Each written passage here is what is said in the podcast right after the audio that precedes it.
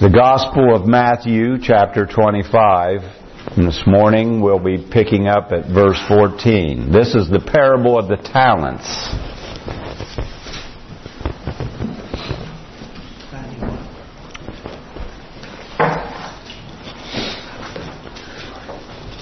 For it is just like a man about to go on a journey who called his own slaves and entrusted his possessions to them.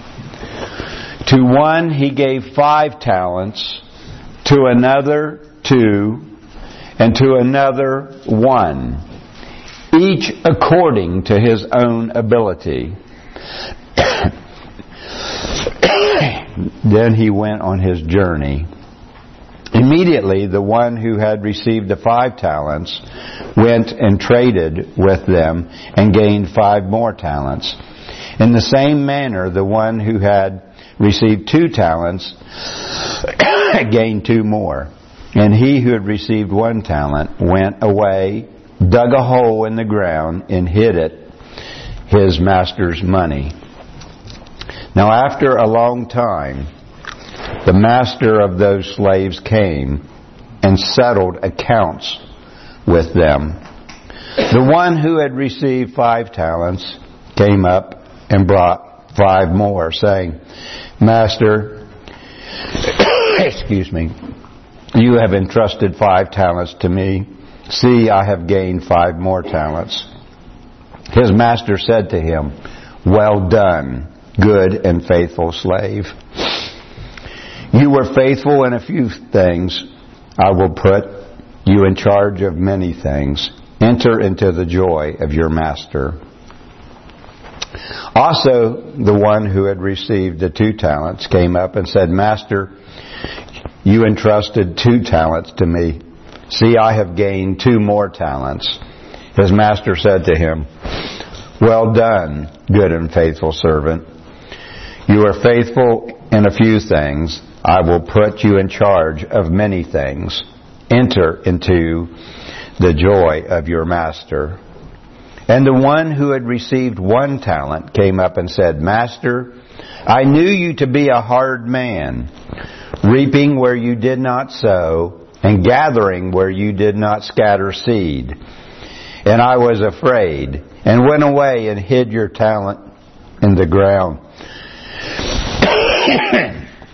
See, you have what is yours. But the master said to him, You wicked and lazy slave, you knew I reap where I did not sow and gathered where I did not scatter seed. Then you have ought to have put my money in the bank, and when I arrived, I would have received my, my money back with interest. Therefore, take away the talent from him and give it to the one who has ten. For whoever has more shall be given, and whoever shall be, and he will have an abundance. But whoever, but from the one who does not have, even what he does have, shall be taken away. Throw out the worthless servant into the outer darkness, into that place where there will be weeping and the gnashing of teeth. May the Lord add His blessing today to both the reading and the hearing of His Word. Will you pray with me? Father, as we come before you, we thank you for this parable today. We thank you that Jesus spoke these words to those who were listening. We pray today that we would have ears to hear and hearts to believe. Holy Spirit, we ask your presence here. Speak to our hearts. Reveal your truth. We give you the praise and the glory. And we pray it in Jesus' name and amen.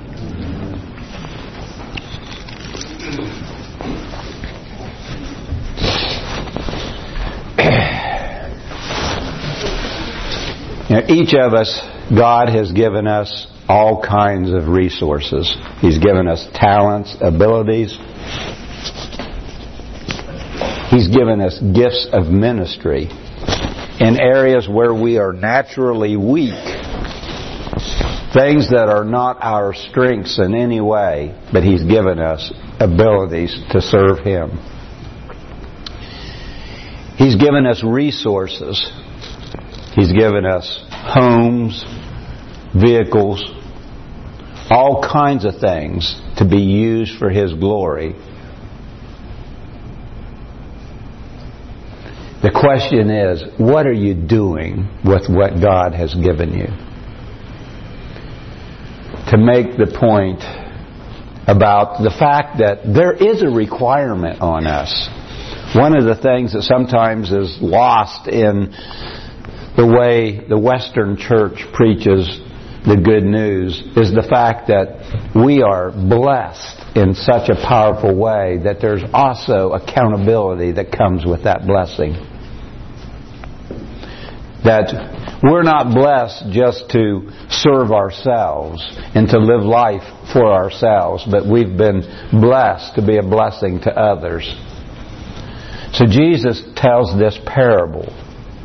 And it says, For it is just like a man who was about to go on a journey who called his servants and he entrusted his possessions to them. And then Jesus speaks about how this man gave his possessions to his servants in proportion to their abilities. You know, sometimes we think that, well, God hasn't blessed me with much, so there's not very much I can do for anything. But God is aware of what He has given you. He is very aware of what He has given you. and what He expects is for you to go and invest that which He has given to you into the kingdom of God, where it can bear much fruit.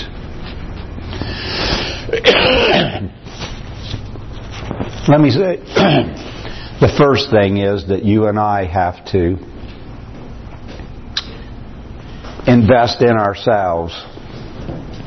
We need to spend time in prayer and time in His Word, growing in our relationship with Him so that He's able to guide us and, and move us in the directions that He's calling us to.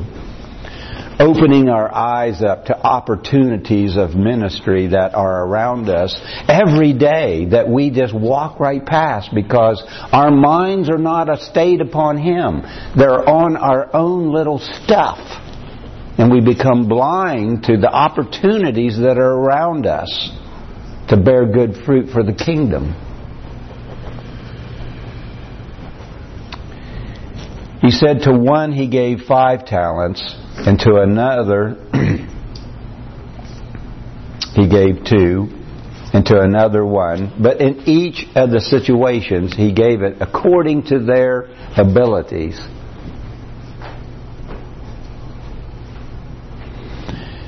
According to their abilities.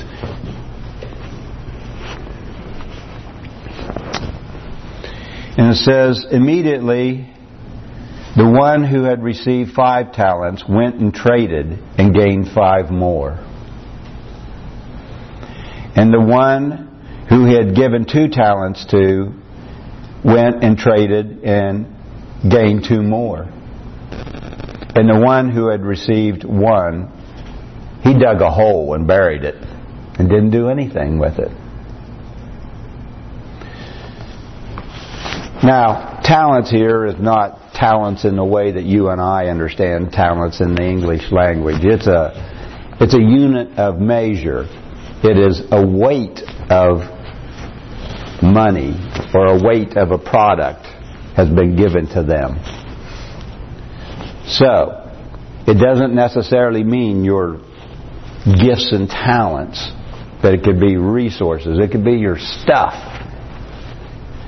I want you to know that everything you have, God has blessed you with it and has made you a steward of that. It's not yours. It's His. And He's made you a steward of it. And you get to decide what you're going to do with that. Now, He's going to write on your heart the things that He wants you to do with it, but you may not be paying any attention.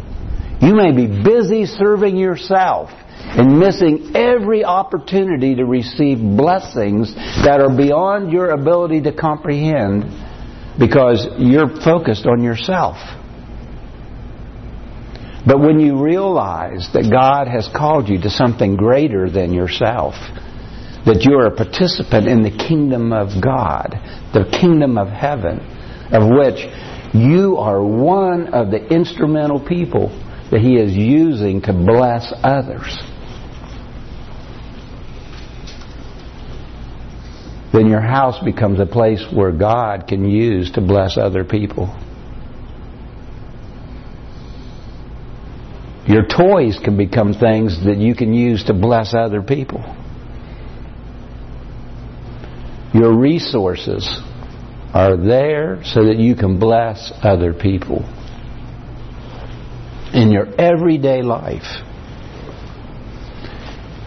I've found investing in people is a good investment. Oh, I've sometimes it hasn't made a, much of a return, and other times the return has been well beyond my ability to even count. When you see a transformed life,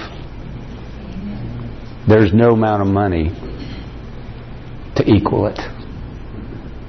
What's it worth? There's no ability to put a price on it for a life that's been transformed.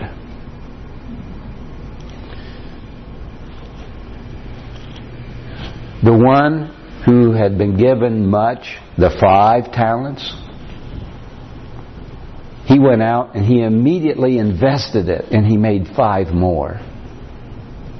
Because he wasn't a lazy servant in any way. He was a servant who thought well of his master. That his master thought enough of him to give him that kind of, a, of resources. And he turned him loose and said, Go do something with it.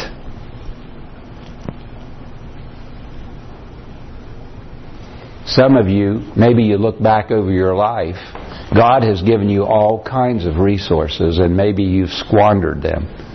Maybe they have just been laid waste because of ignorance or selfishness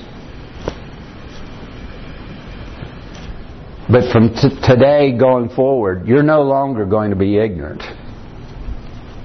You may choose to be selfish, but you won't be ignorant. You may choose to be foolish, but you won't be ignorant. Because today the truth has been proclaimed in your hearing. Today, and going forward, you will be held accountable for the knowledge that's being imparted to you. What are you going to do with that which God has given you? to the one who received two talents, he immediately traded and made two more.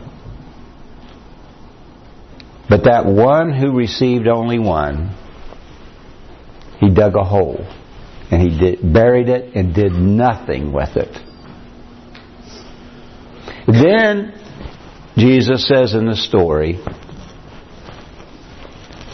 Now, uh, after a long time, the master of those servants came and settled accounts with them. And the one who had received five talents brought him five more, saying, Master, you entrusted me with five. See, I have gained five more. And his master said to him, This is what I want to hear. Well done, good and faithful servant. I want to hear those words. I remember being a young man. Our our family had just moved off the ridge. We had moved into Stockport. And we no longer were attending out here at Mount Olivet, and we were attending down at Stockport Methodist Church. and this was a three-point charge at that time, and Wesley Thatcher was the pastor here.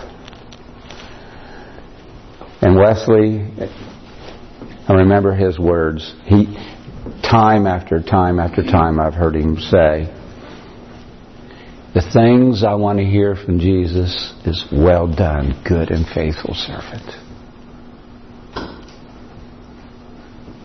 Well done, good and faithful servant. And I can tell you, that for probably 53 or 4 years that's been an important thing in my mind.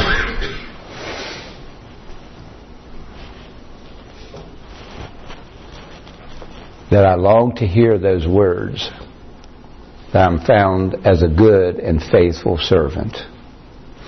He says, You are faithful in a few things, I will put you in charge of many things. And then he says, Enter into the joy of your master.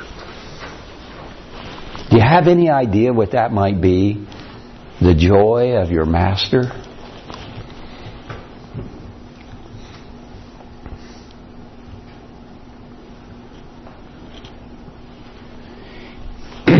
You know, when you and I are living in the center of the will of God, there is blessings that we can't even begin to imagine that are ours. And some of them we even get to experience in this life. And there are many saved up awaiting us in the next. There's so many people have the opportunity. God's got them set aside for them, but they're not going to experience them because they're not taking advantage of the opportunity to invest in the kingdom. We're not investing in the kingdom.